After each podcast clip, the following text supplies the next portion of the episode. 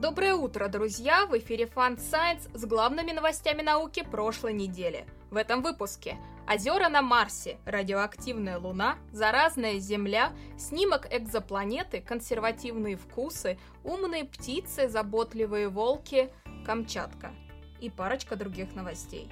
Поехали!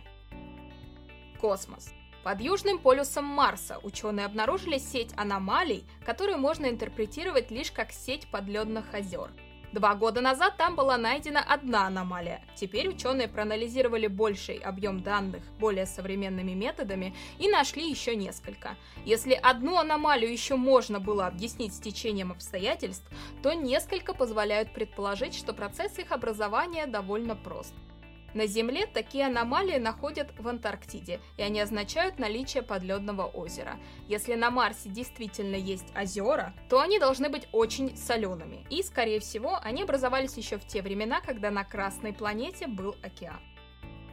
Луна оказалась чрезвычайно радиоактивна. Данные были получены китайским ровером Чанье-4. Ионизирующее излучение на поверхности спутника оказалось в 200 раз выше, чем на Земле почти в два раза выше, чем на МКС. Это нужно будет учитывать при планировании миссий и строительства базы, о которой так мечтают Илон Маск и НАСА. Данные о фосфине на Венере нашли в спектрах 42-летней давности зондов межпланетной станции Пионер-13. К такому выводу пришли ученые, вновь проанализировавшие информацию, полученную зондом. Дополнительно подтвердить наличие фосфина в атмосфере Венеры возможно удастся межпланетной станции Бепи-Коломбо в ходе гравитационного маневра вблизи планеты, намеченного на середину октября 2020 года.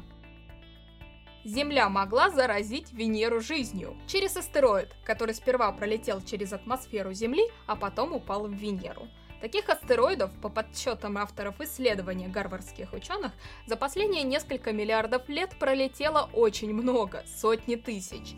А за полторы минуты в атмосфере Земли каждый из них мог собрать около 10 тысяч колоний микробов. Первые научные данные зонда Solar Orbiter выложены в открытый доступ. Зонд был запущен в феврале этого года. Наблюдение за черной дырой в галактике М87, благодаря которому мы в прошлом году получили первый в истории прямой снимок тени черной дыры, позволили более дотошно и серьезно проверить общую теорию относительности Эйнштейна. Она не поддалась. Если вам тема интересна, читайте полный материал. Также был получен прямой снимок планеты, в 63 световых годах от нас в системе бета-живописца. Это газовый гигант, но относительно прохладный. Сейчас ученые работают над разгадкой состава атмосферы планеты. Медицина. Высокая вкусовая чувствительность ассоциируется с консервативными политическими взглядами конкретного человека, выяснили ученые. Как и предсказывали ученые, участники, сообщившие о большей горечи от тест-полоски, то есть те, у кого вкусовая чувствительность оказалась высокой, оказались более консервативными как в политике, так и по мере социокультурного консерватизма. И это было лишь первое из трех исследований. Вместе взятые, эти три исследования подтвердили гипотезу о связи между вкусовой чувствительностью и политической ориентацией. Это первое исследование, которое подтверждает связь физиологических различий между людьми с различиями в их приверженности к той или иной политической идеологии. У людей с избыточным весом мозг медленнее реагирует на изменившиеся условия работы. Но в исследовании участвовали всего лишь 30 человек. Изучался конкретный участок мозга и использовался не стресс, а магнитная стимуляция. Так что ждем более полноценного исследования. Хотя стоит отметить, что такая связь была найдена не впервые. Человек. Современные люди заселили самую западную часть Европы на 5000 лет раньше, чем считалось. Новое открытие в португальской пещере Лападу Пикарейра подтверждает быстрое распространение современных людей на самый запад Евразии в течение нескольких тысяч лет после их первого появления на юге-востоке Европы. Заметили, что в последнее время антропология очень сильно развивается, особенно в теме расселения людей. Каждые полгода у нас новое открытие и изменение даты на конкретной территории. Планета и животные. Нейроны в мозге птиц местами уложены так же, как в мозге млекопитающих. Видимо, когнитивные способности не обязательно привязаны только к какой-то одной нейронной архитектуре.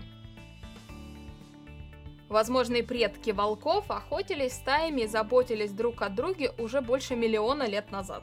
К такому выводу пришли ученые после анализа повреждений на костях. От таких травм животные могли погибнуть, но выжили. А значит, вероятно, им помогали их сородичи. У берегов Камчатки разворачивается экологическая катастрофа. Причиной гибели сотни тысяч морских животных, судя по всему, стало химическое загрязнение воды, в которой предварительно выявили превышение содержания нефтепродуктов 3,6 раза, фенолов в 2 раза. Информации много, официальных заявлений, конечно же, мало. Очевидцы сообщают, что загрязнение продолжается уже почти месяц, с начала сентября. Минприроды Камчатки связала факт массовой гибели животных со штормом. Давайте уделять внимание развитию этой истории и о ней не забывать, чтобы шум стоял постоянный. Как вы знаете, если шума не будет, все замнут. На этой ноте спасибо вам за внимание. С вами была Дарья. До следующей недели.